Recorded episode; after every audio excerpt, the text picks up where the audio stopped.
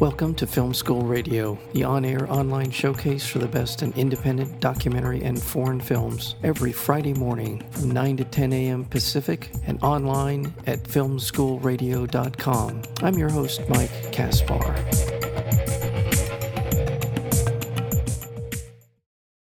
In the film Mai Khoi and the Dissidents, we follow the life and the times of Vietnamese singer songwriter Mai Khoi. After the patriotic themes of her first song launched her into stardom in her native country of Vietnam, Mai Khoi's personal and artistic growth takes her to places that put her own life in jeopardy. A shift from pop star to activist sees Khoi run for office, advocate for women's rights, and sit down with President Barack Obama. Her aspirations to release an album with her new band, The Dissidents, are challenged by the looming retaliation by the authoritarian Vietnamese regime, leading the young activist to take drastic measures. And with that, I'd like to introduce to our audience the director, producer, and writer of the film Mai Khoi and the Dissidents, and that would be Joe Piscatella. Joe, welcome to Film School Radio. Thank you for having me today. Thank you. Um, tell me, I, I, I'm being surprised on a regular basis now by these documentary films that are coming out about the political situations in South Asia. This is one of uh, uh, many that uh, seems to be coming to the forefront now, and as you get ready for your premiere at Doc NYC, tell me a little bit about how you came to know about Mai Khoi and what prompted the uh, the project to, to turn it into a documentary. Sure. Well, I make films. Uh, I guess the, the theme that's the, the running through line uh, is I make films about unlikely people that stand up to huge power structures, no matter what the risk. And I've made films about a made a film about a 15 year old girl in Chicago that helped run the Syrian Revolution. I made the Joshua Wong film uh, called Joshua Teenager versus Superpower that was about Joshua Wong kicking off all the events we've been seeing in Hong Kong over the last couple of years. Really, a lot of it bubbling up over the last year. And so, me and my team are always on the lookout for what are interesting stories that we can get people interested into a personal story about a something issue. And when we came across Mai Khoi's story and met with Khoi and got to know her and saw what her struggles were, we thought, okay, there's really an interesting film here. And so my team uh, and I went over to to Vietnam, and, and we were based out of Hanoi, and uh, my team followed her for about 18 months. And you really do have an intimate um, relationship with with her and the people around her, including her husband uh, Ben Swanton. Um, was there was there sort of a a learning curve in terms of your establishing this level of intimacy with Mai and her team? How did that sort of initial foray into her life uh, go for you? And talk a little bit about the relationship you were able to develop over that period of time. Khoi was very open uh, to us when we first landed in Hanoi, and I'm very appreciative to Khoi and her husband and her her band and, and kind of her world. She gave us access, but Khoi is also somebody who she's done hundreds of interviews. I mean, she was one of the biggest pop stars in Vietnam. She is somebody who has been asked the same questions over and over again, and she's really got her answers down. And really, my goal as a filmmaker was how do we get past the pat answers from her and really try to get to what drives her, what she's about, and what what this message is. Because one of the, the one of the topics that really drew me and my team to the story was you, when you look at celebrity activism, especially here in the United States, it's a fairly low stakes game. Yes, it's courageous for people to speak up on whatever topic they are, but they're really only risking alienating some fans. And in Khoi's case, the risks are just way higher and the stakes are higher. I mean, she's not risking just alienating fans; she's risking her own life uh, when she angers the government with her message of free speech and, and freedom of expression. Yeah, this is probably a good opportunity to kind of talk about Vietnam, and I'll, I'll speak as an American citizen who likes to think that we stay apprised of the world around us. But I have to tell you, uh, I I was sort of under the assumption that Vietnam had become more or less a quasi-capitalist society, and that the the opportunities for political dissent were on a on a sliding scale of what the world is were generally okay, and in terms of that. But the, there's a very different picture painted in uh, Mai Khoi and the Dissidents.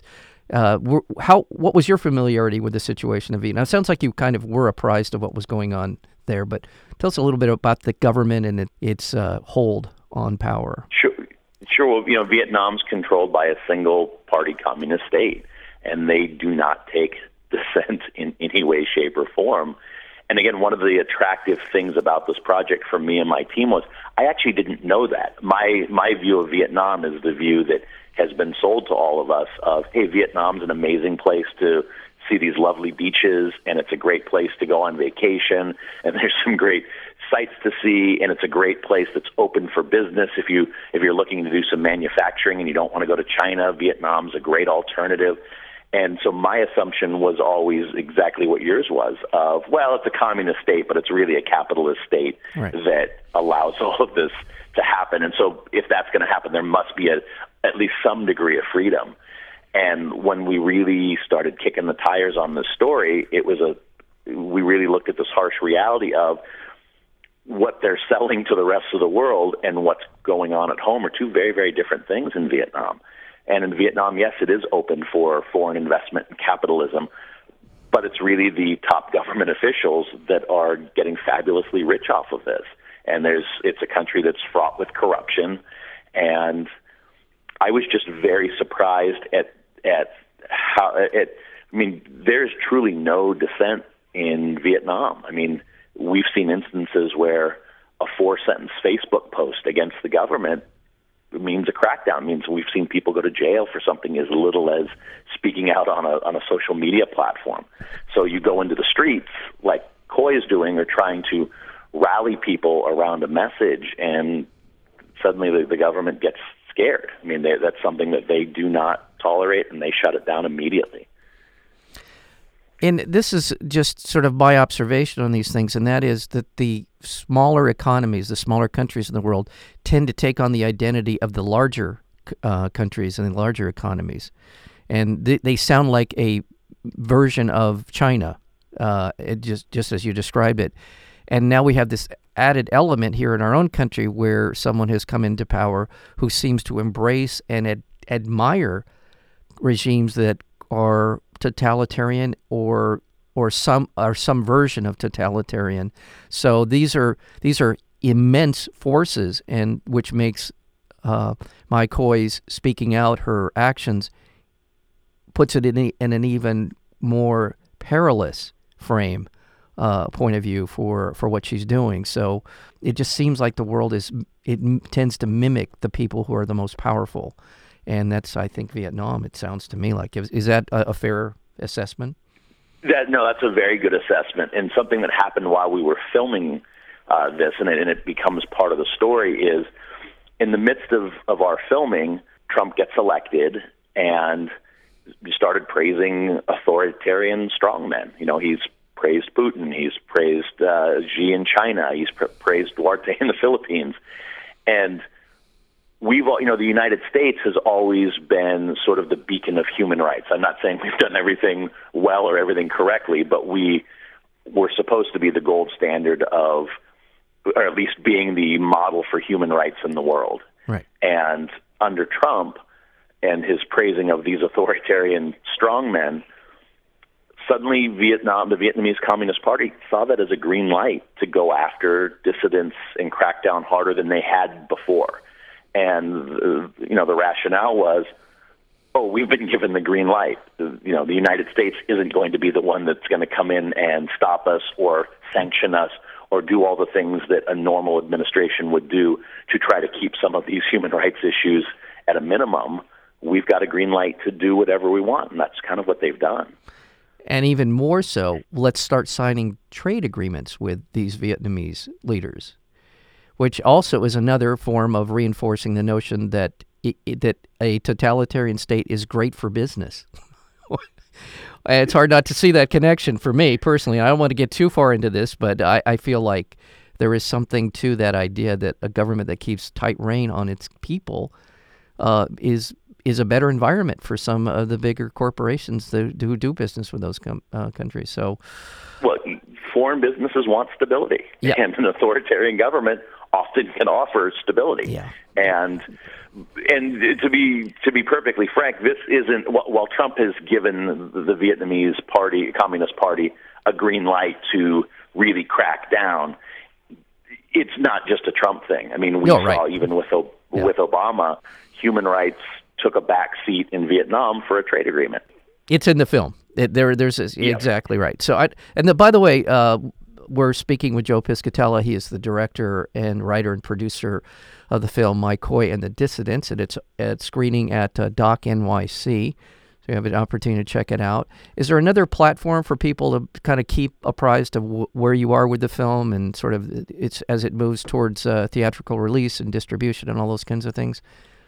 Yeah, the the best place to find out about it is actually following me on Twitter. Uh, I'm at Jay Piscatella. Uh, Jay is in Joe Piscatella, P I S C A T E L L A, and I'm sort of the the hub of keeping everybody apprised of uh, where the film goes from here. Okay, great. So let's get back to Mai Khoi and her and her story. I don't want to get too far down that road, but thank you because I give it gives the film context for what we're talking about. So she was a wildly popular singer. She uh, wrote a song about the country Vietnam, and it just launched her into a whole nother orbit as a singer and a songwriter. And she comes from. Tell us a little bit about where she comes from and how this song launched her into this different world, if you will. Sure. So she was somebody who had always wanted to be a singer, and she had a beautiful voice and was musically talented. And she grew up in this this kind of seaside town called Cam Ranh that's uh, fairly low on the socioeconomic level in Vietnam. And uh, you know, she talked to us about you know she grew up with just enough to eat. Um, some days maybe not quite enough. And she decided she wanted to be a singer. She moved to Saigon. She you know uh, wrote four albums of songs that never quite did anything, and they were all kind of love songs that were popular in the early 2000s, um, or that style was popular. And one day her dad said, Why don't you write something about our amazing country? And she went and wrote the song called Vietnam that just catapulted her to instant success. I mean, suddenly it was on the radio everywhere, it became a bit of an anthem even the Vietnamese government latched onto it and used it. In fact, I believe they still use it for to promote tourism and to to promote uh, to to promote the country. Goodwill. Yeah. And and so, so suddenly she was launched into a, a life that she had only dreamed about. And in Vietnam, it's almost entirely state-run media. So if they decide you're the next pop star, you really are the next pop star. And she was on television every night. She was singing on television and she was at government events as the singer and she was on game shows and just became this really wildly popular figure in Vietnam. And there was something that just started rubbing her the wrong way about what she was achieving. And she was starting to see some of the human rights issues with some other artists that she knew that were speaking out. But it really came to a head for her when she decided that she wanted to record a follow up album and she didn't want to run it through the censorship committee. In Vietnam, all lyrics have to go through a censorship process, and it's one that when you talk to artists in Vietnam, it's very arbitrary what they decide to censor and what they don't. And she felt that she had achieved a level of stardom that maybe she could circumvent this. And so she released this new album. Uh, the first week, it had 300 300,000 plus downloads, and the government decided that you don't get to go around us and put out an album without our approval, and they had it yanked from the internet. She's she's married to uh, someone that's a non-Vietnamese person. His name is Ben Swanton. Um, it it feels like we don't have a, a whole lot of backstory on him, but it does feel like he may have had something to do with her sort of opening up her her vista to the world around her. Uh, or is that true? Am I am I extrapolating here um, unnecessarily? What's Ben's? I don't think he drives or drove her decision making process to go from pop star to dissident. He's somebody who has worked in NGOs. He's somebody that has has been in Vietnam for for uh, some time, even before he met Khoi. And I think he is somebody that has just been a real supporter of what her mission is and what her message is. Um, so I think it's still Khoi who leads the message. Ben's just a supporter rather than it being the other way around. Mm.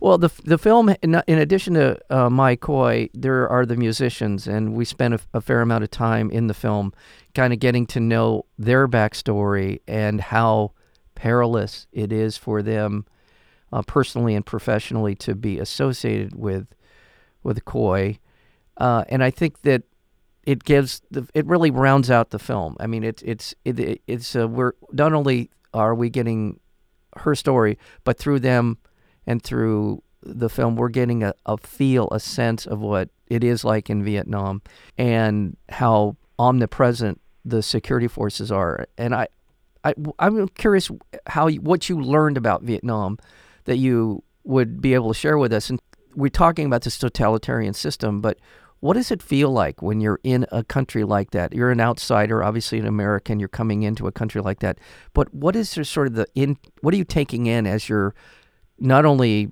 filming her, but I'm sure you're taking a lot of sort of security precautions, personal precautions. What does that feel like for you as a just as a someone coming in from the outside?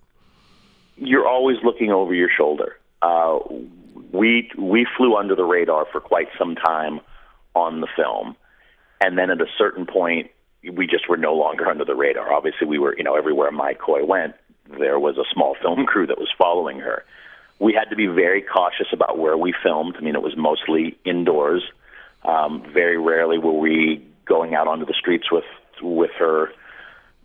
Once Khoi, so uh, in the middle of the film, despite having been banned from performing in Vietnam, Khoi does a secret show, and this is a show where she wants to showcase some of these this new album that she's working on that's very anti-government, and she's known for you know the the email blast goes out to a very small group of ardent fans who know a couple hours before the show, oh, Khoi's going to play tonight, let's all go. And one of those shows got raided by the police. And once that happened, everything changed for our production. Um, suddenly, my cameraman was being followed. Um, there would be a shakedown at the airport when he would fly in between shoots where they'd want to know where he was going and what he was doing and what he wanted with this equipment. You know, there was an incident where Khoi's apartment gets raided in the film. Our production offices were just upstairs. I mean, our, my producer and my cameraman were literally throwing hard drives into bags and running out the back door uh, for fear that the apartment above Khoi was going to get raided as well, and all of our equipment and, and footage and hard drives would be taken. Well, and also there's a, a sizable contingent of Vietnamese working on the film. Do you do you have any sense, and do you want to talk about this? Sure. No, we had a. There were a lot of people that ultimately were helping us in Vietnam. Everyone had been vetted. We knew that everybody who was a part of our production was. There's an estimate, and, and I don't know how true this is, but what we had always been told is, I think it's one in six Vietnamese is somehow part of the security apparatus whether it's just watching the neighborhood and reporting back to their local uh, office or somebody more actively involved in, in being part of a, the secret police force.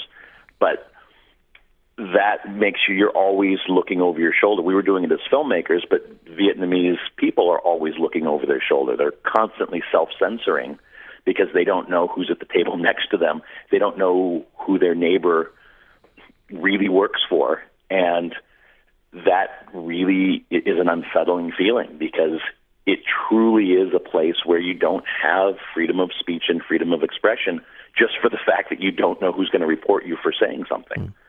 It sounds very East German ish. There was the whole Stasi and how how pervasive the police state was, and it's not just East Germany it, during the Cold War. I mean, there's vast a vast amount of examples. China's a current one with uh, with what they're doing with the surveillance state, and I I, I guess one of the things I, I come away from watching uh, Mai and the dissidents is that th- there we are a kind of frogs in the in the boiling water right now. There's a lot of countries that we assume are a certain way, but are turning in a in a very different direction, and I think it serves all of us well to be paying attention to the world around us, even though we seem to be consumed about our own domestic politics. The world is becoming more and more um, oppressive around the world, and for no good reason. Joe, how do you feel? Am I again? Am I off off the rails here a little bit, or? No, I, I'm in, in agreement with you. And when we started this film, we weren't ever looking at it as, oh, this is a broader message that we can all take a lesson from in the Western world. And as we got into editing, it suddenly became, oh, this is a little bit of a cautionary tale for where we're heading. Obviously, we're not in a place where it's like the like Vietnam, where where free speech is completely cut off. But we're we're entering a world of self censorship. I mean, we've now seen it with the NBA in China and some of these issues where people are really stopping and thinking, "Oh, am I really going to say this?"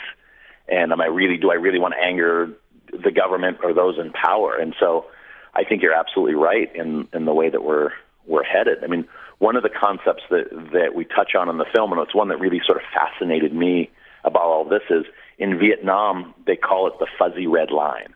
What's the thing that's going to push you over the top to where the government cracks down on you.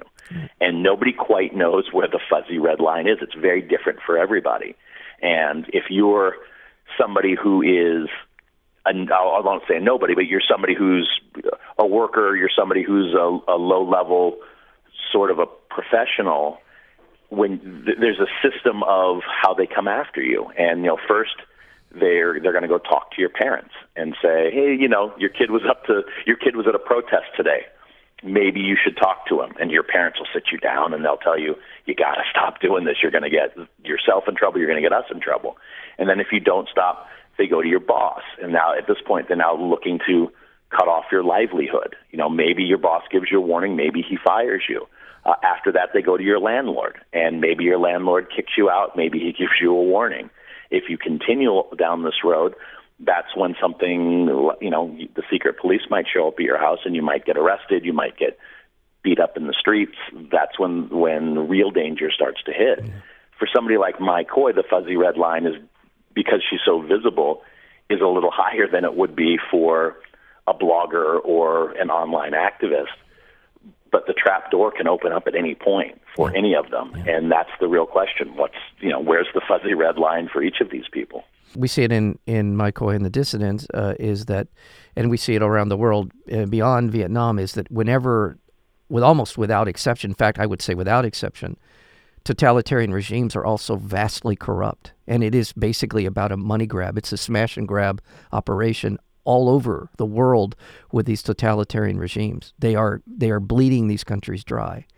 And so that's another component part that makes it so galling and so infuriating is this is just naked power grab for money and for power. So. It absolutely is. Where Vietnam for us differed was in some of my other films, like in hashtag Chicago Girl, it was about Syria. It's coming from the top. It's coming from Bashar al-Assad. Uh, in Joshua Teenager versus Superpower. It's coming, the pressure's coming from the president of China, Xi Jinping. In Vietnam, it's sort of this faceless bureaucracy that is just immovable. And it isn't, there isn't one leader who is driving all of this. It's just ingrained in the way that the party operates into every aspect of life in Vietnam. And it is a smash and grab job for party officials that are at the at the higher levels who you know they are now fabulously wealthy and their kids all go to universities abroad and they buy they have fancy cars and they live in fancy houses. And smash and grab is really the best way to describe it. Yeah. Well it's a great film in terms it just uh, illuminating uh, this particular part of our world and uh, a world that we should be paying closer attention to. And my my heart goes out to Mai Khoi and her family, and for the people around her, and for the people's in the people in the band, and for all the different things that we you touch on in the film, uh, Khoi and the Dissidents. And um, congratulations on this. Congratulations on being in the Doc NYC. Congratulations to you, Joe Piscatella, for your work here. Thank you so much. It was a pleasure speaking with you today.